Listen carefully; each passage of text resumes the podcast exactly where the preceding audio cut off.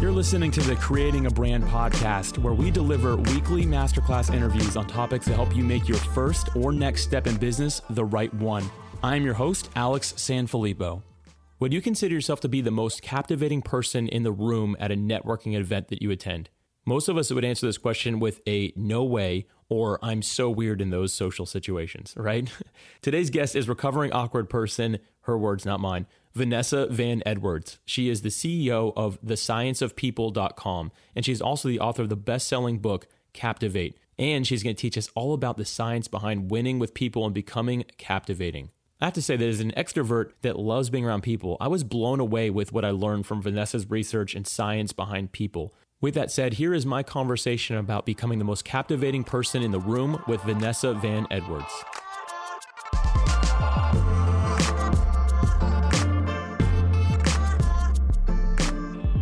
Vanessa, welcome to the Creating a Brand podcast. So excited to have you with us today. Oh, thanks so much for having me. Yes. Now, I love your book. I, we've talked about this offline. Your book is incredible. Thank um, you.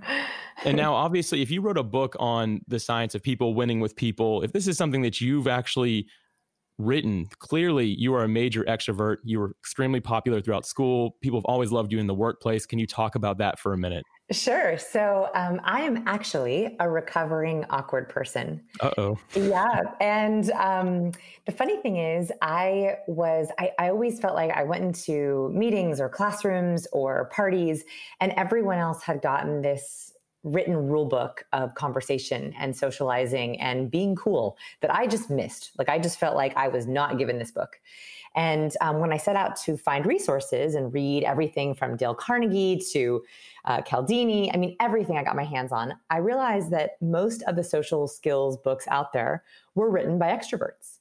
And if you're not an extrovert, if you're an introvert or an ambivert, and an ambivert is actually the majority of the population, they're in between introvert and extrovert. There are very few actual by the textbook extroverts. If you're an ambivert and you read a book by an extrovert, they say very well meaning things like just be yourself, or be interested to be interesting, or just smile more. And as an introvert or an ambivert or recovering awkward person, you don't really know what those actually mean in practice. You read them and you're like, yes, I love the idea of this. And then you get into the, in the wild, in the real world, and you're like, uh, what do I do? What do I do with my hands? How do I make conversation? there was an awkward silence. Do they like me? Do they hate me? Am I dumb? Am I stupid? Did I say something dumb?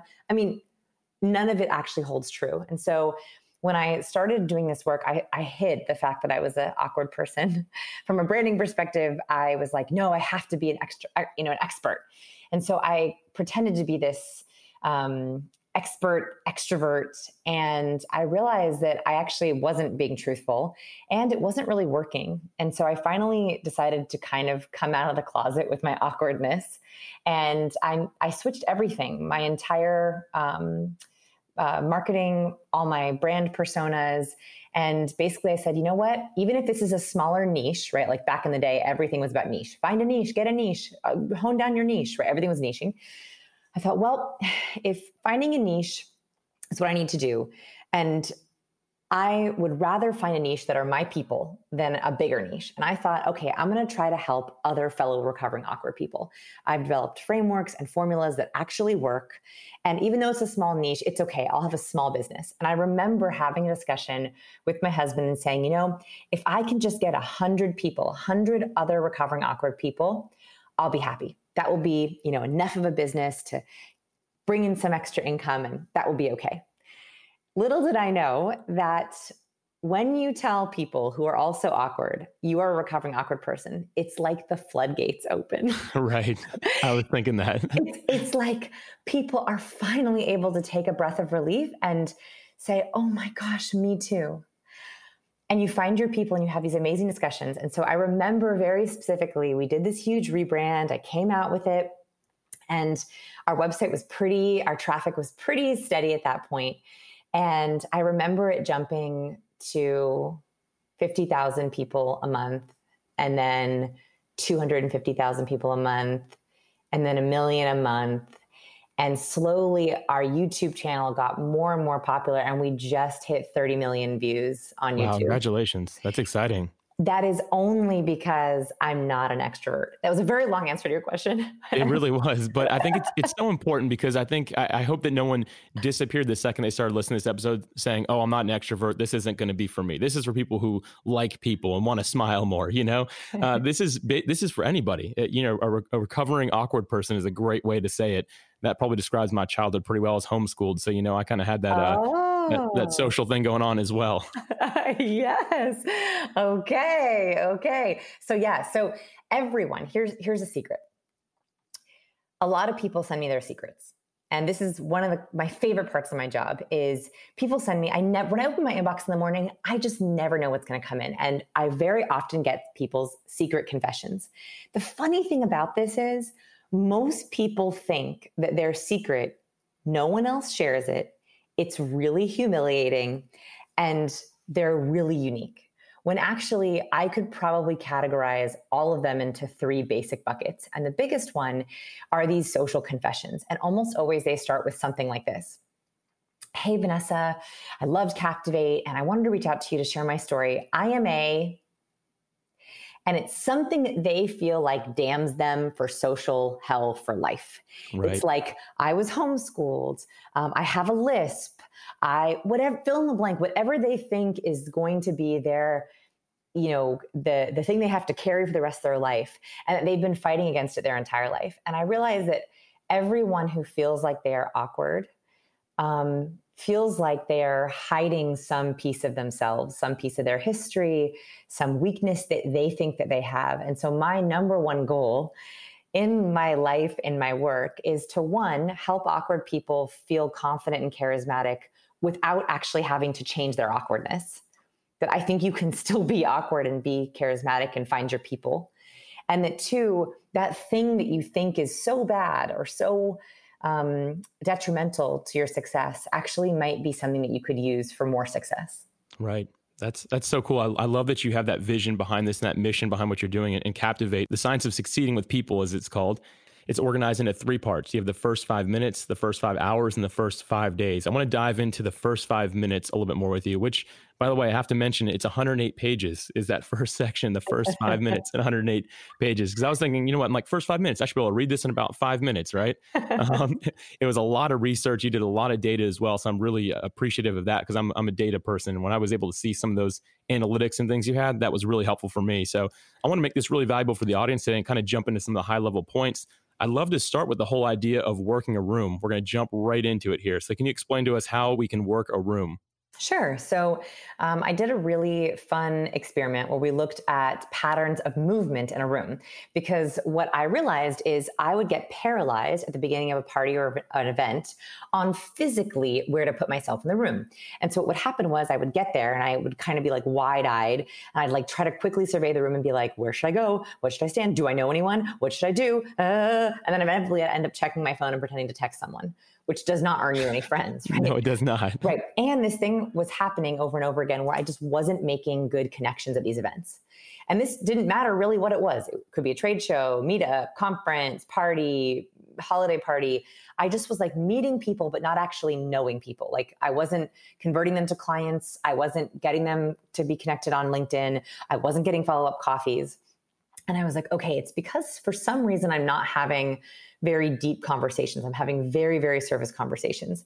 And I quickly realized that the very first step to having deeper, more engaged conversations, this is just the first step, is where you place yourself. And as we did this in our networking experiment, I won't break down the nitty gritty of it, but basically we observed that the people who got the most business cards, the people who had the most connections on LinkedIn, were the ones who used a strategic social zone in the party. The biggest mistake that you can make, and this is the mistake that I was accidentally making, is trying to make connections in what I call the start zone. So in the book, you'll see I break down every event like a football field into different um, zones. The start zone is uh, the first, usually five to 10 feet of when someone enters a room. It's usually around uh, the uh, coat rack or the sign up table or the registration table. This is a very high adrenaline place. When people are coming in there, they are in surveil, surveying mode, right? They're looking around They're trying to figure out if they know someone. They also have a ton of things to do. When you get to an event, you have to register sometimes. You want to put down your coat. You want to go to the bathroom. You want to get a drink. You want to get food. You got to say hi to the host. You want to say hi to people you know. You want to walk the perimeter. Right? There's a whole bunch of things that are secretly on our to do list. And so if you stand anywhere near the start zone, what happens is you're pouncing on people before they're ready to go deep with you. And so you lose these connections. You meet them right when they're fresh, which was a rookie mistake. I used to think, oh, I want to meet people right when they come in and kind of welcome them and I get them fresh, you know? No, actually it was happening. You scare people. yeah, you scare people. And and you also you cannot really dig in. Have you ever had that feeling when you're with someone and they're just not all with you? They're kind of overhead gazing, mm-hmm. they're kind of peeking at their phone, they're shifting from foot to foot. That is not you. That's not you. That's actually because they're still in that start zone. So completely avoid the start zone.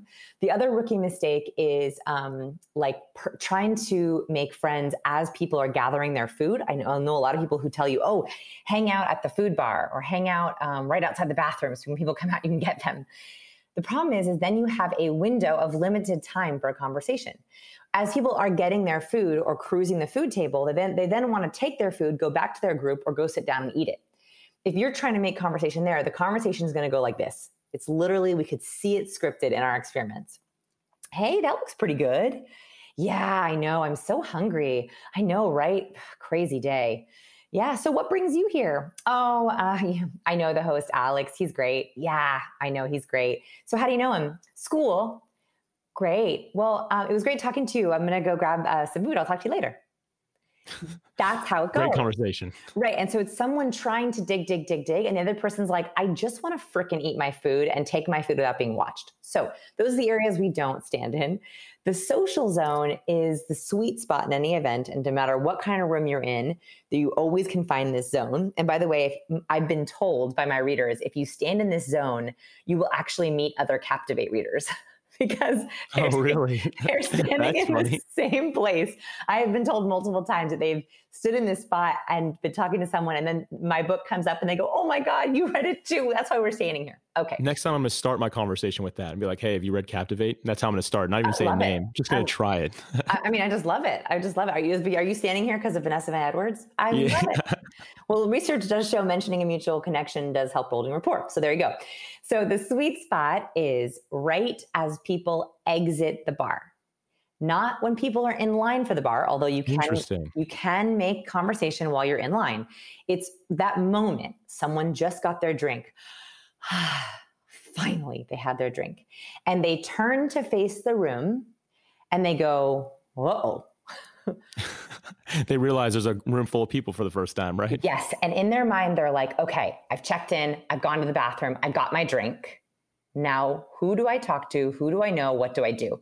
You should be three to five feet from this spot. And then you can catch eyes of that person and say, hey, how's the red wine? That is like one of the easiest openers you can possibly do. Or just, hey, how are you? I'm Alex you in that moment are a social savior. It's that one instant in an event where someone is not only open to meeting people, they're actually desperate for it. And so right. you just opening with the most casual opener of, hey, how are you? I'm Vanessa. Or hey, how's that drink? That is the easiest way. And people are ready to talk. When they have their full glass of water, wine, tea, coffee, they are ready to talk. And after about 15, 10, 15 minutes, you can transition by saying, Hey, I'm going to grab another drink. It's been great talking. Or if it's really good, do you want to grab another drink? Right. Or it's been great talking. I'm going to go grab food. Or it's been great talking. Do you want to go grab food together? So it's like the perfect spot where you can have a really good 10, 15, 20 minute conversation and an out or not after a certain amount of time has passed.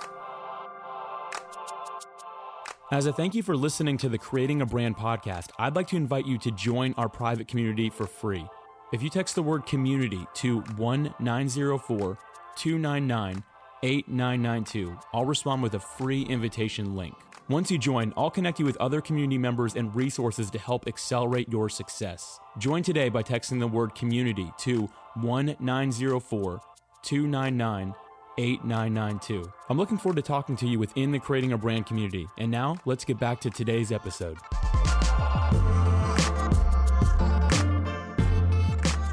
Vanessa, I have to say this this is brilliant. When I first read this, I was like blown away. I was like, I had never thought about this because I'm the guy who, you know, I've, I've grown socially quite a bit over the years, and I'm able to talk to anybody at any any place in a in a venue. And I always wondered, like, why are some of them always looking over my head? Mm-hmm. It wasn't until I read your book that I realized I was like, oh my gosh, I'm standing in the wrong place. Mm-hmm. so th- this was just a game changer for me. I feel like we could end the episode right here, but I have more questions because now comes the scarier part. Now you're standing in that right spot how do you start talking to someone? How do you make that great first impression? Yeah, and so this is actually a good um, strategy that I want you to keep in mind for virtual networking too. In this time, I think we're doing more and more of that. Mm-hmm. So let's say that you're in an event, great, or you are on a Skype call, or you're on LinkedIn, or you're in a virtual mastermind, or you're virtual networking. What you want to do is disengage what I call social scripts. So the other thing that we found in our networking experiments is um, the conversation starters that we are most comfortable with produce the worst conversations. So the conversation starters that everyone uses that are socially approved are what do you do? Where are you from? Those are the two that are like typically in most networking conversations, I can script it for you. It's Hey, how are you? Great. My name is Vanessa. My name is Alex. Wonderful. So, what do you do? What do you do? So, where are you from? Maybe have you been doing that for a long time? Like, that's it. Like, those are the questions. And yeah. then you're like, you know, kicking your feet and you're like, well, what do we do next? The problem is, is I understand that that's in, that's good information, right? You have to know what someone does. But here's the problem. We have answered that question so many times that our brain is basically brain dead when we're asked that question and it keeps us on a social script. So I'll say, "Oh, I'm Vanessa," and they say, "Ah," same thing, and there is no chemical spark. So Dr. John Medina does research on um, how we experience pleasure, and he found that dopamine, which you might have heard of, is uh, very, very simplified. It's a very complicated little molecule, but dopamine simplified is the pleasure chemical. When I tell you that I have a reward for you or a gift, your brain sparks dopamine when you're thinking about something exciting, your brain is producing dopamine.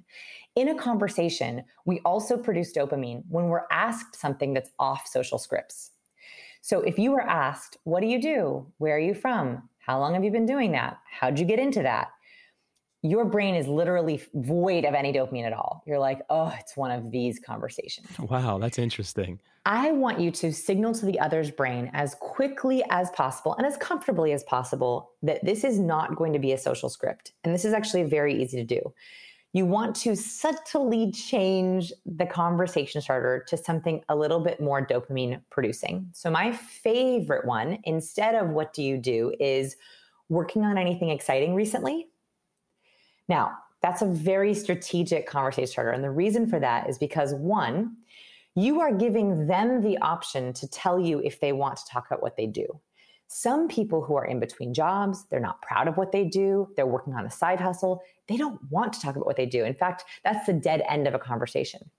Yeah. Other people love what they do. And so then instead of saying, What do you do? you can say, Are you working on anything exciting recently? Which is, Ooh, not just what do I do, but am I working on anything exciting about what I do? And that's the second reason why this strategically really works is when someone in their brain searches for all the things they're excited about, it actually puts them in a more optimistic, positive frame of mind. The nice thing about this is you can ask this to people you don't know and people you already know. When I see my friends, I'll say, Hey, working on anything exciting recently? Update me on what's exciting. Instead of, How are you? How's it been going? How's work? So, this question is like your back pocket Swiss Army knife. I want you to use it with all of your conversations. You will see people will light up in different ways. People will share all different kinds of answers than what do you do or how's it been going? Yeah, and there's so many different ways to do that. I love that question. Another one that, that I've often used when I go to conferences, I'm speaking at them or uh, attending whatever it may be. When I meet people, instead of saying, "Oh, we're brought you to the conference," or "Have you taken anything away from it yet?" I say, "If you were going to take away one thing from this conference so far, what would it be?" And I'll open with that question. Sometimes people are like, "Whoa!" They're like, "Hold on a second, I haven't haven't been asked that one yet. It's just basically getting people to think a little bit differently or actually think at all because the automatic mind will just kick in if you say, How are you? How's it going?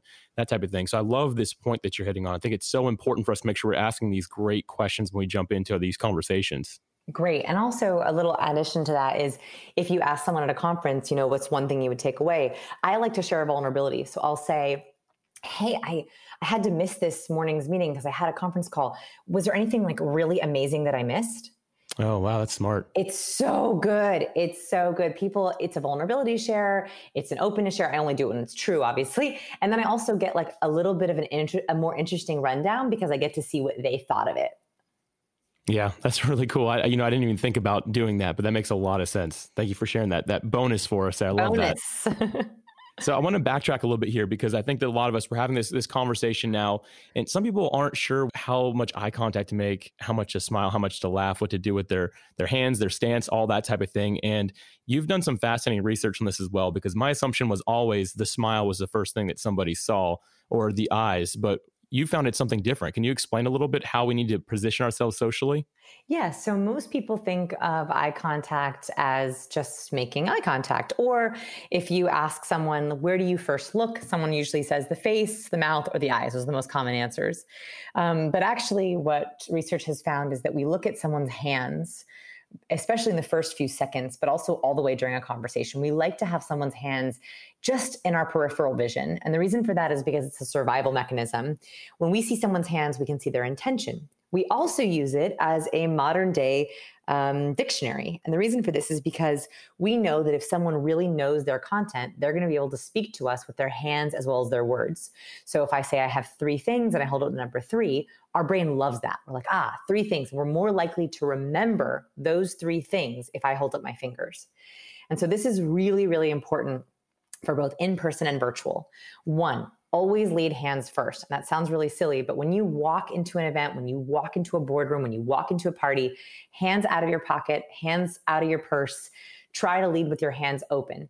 When you're approaching someone, the best thing you can do is put your hand up to indicate, yes, I do want a handshake or a hug if you want both hands open. That's also, it's a very, very clear way to signal safety, communication, and it's a subconscious cue of charisma.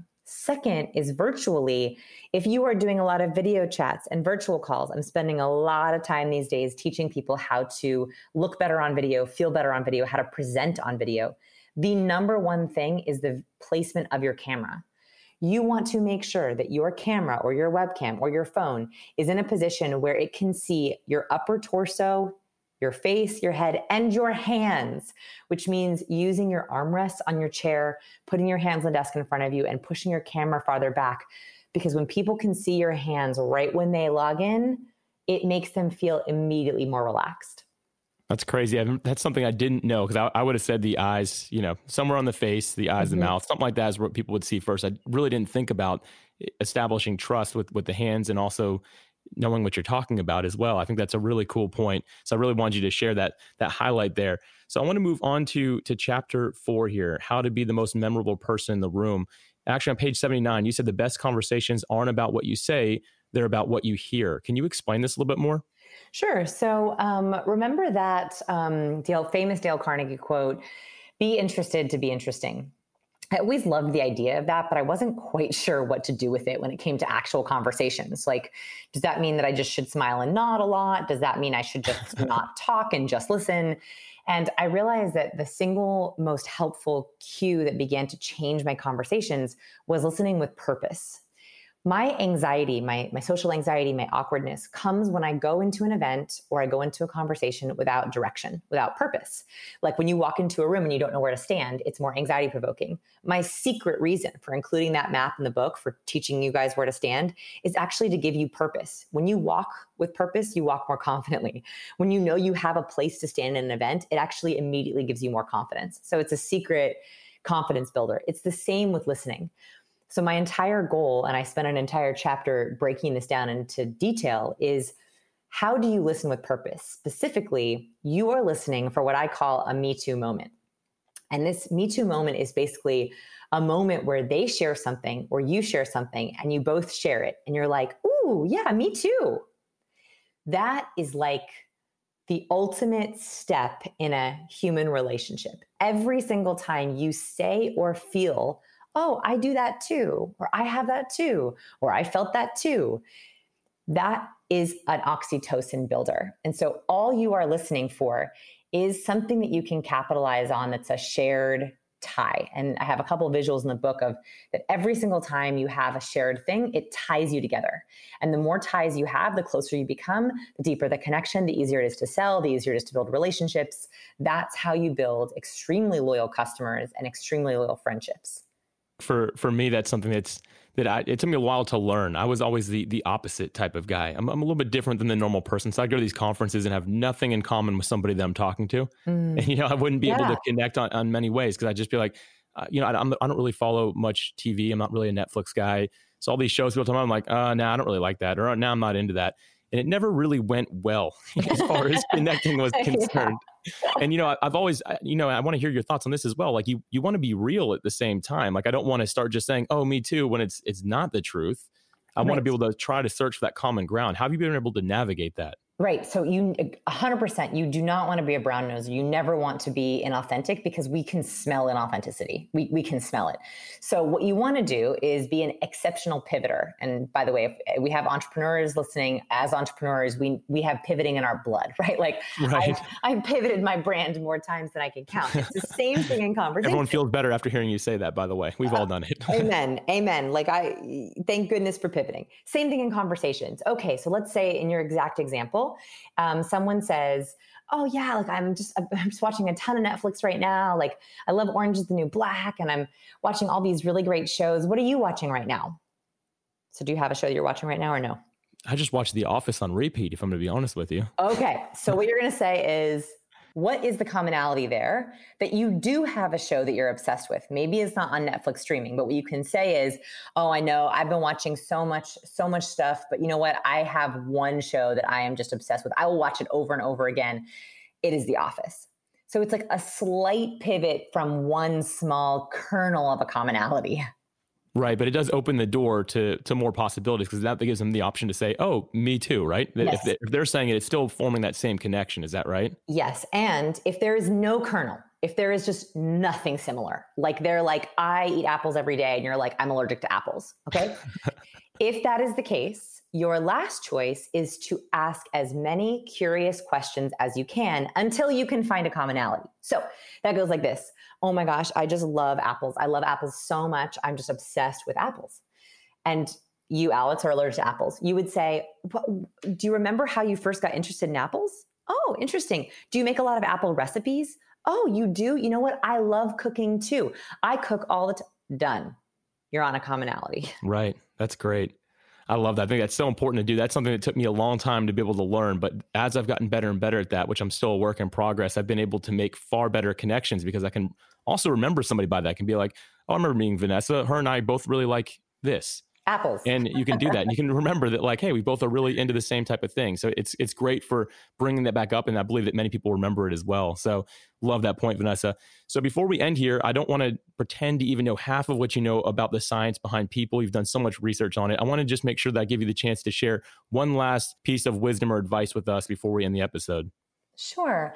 I would say for everyone who's listening to remember that um, that thing that you're hiding or that you think is detrimental, um, that was actually the key to me finding my people and to building my business. And so I'd say, whatever that is, try sharing it with just one person this week one person you trust, one person you care about, or a complete stranger, because sometimes that's a little bit easier, and see what happens. Love it. Vanessa, thank you so much for sharing with us today. Thanks so much for having me.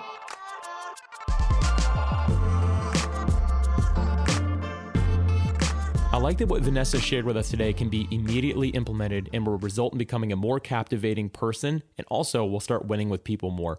I don't know about you, but I am ready to try some of this out at my next networking event. Now creating a brand, I'd love to learn from you. Can you share your biggest networking hack that has helped you succeed with people? If you will, please visit creatingabrand.com slash 061. If you scroll to the bottom of the page, you'll be able to leave a comment. And I'm looking forward to having a conversation with you there.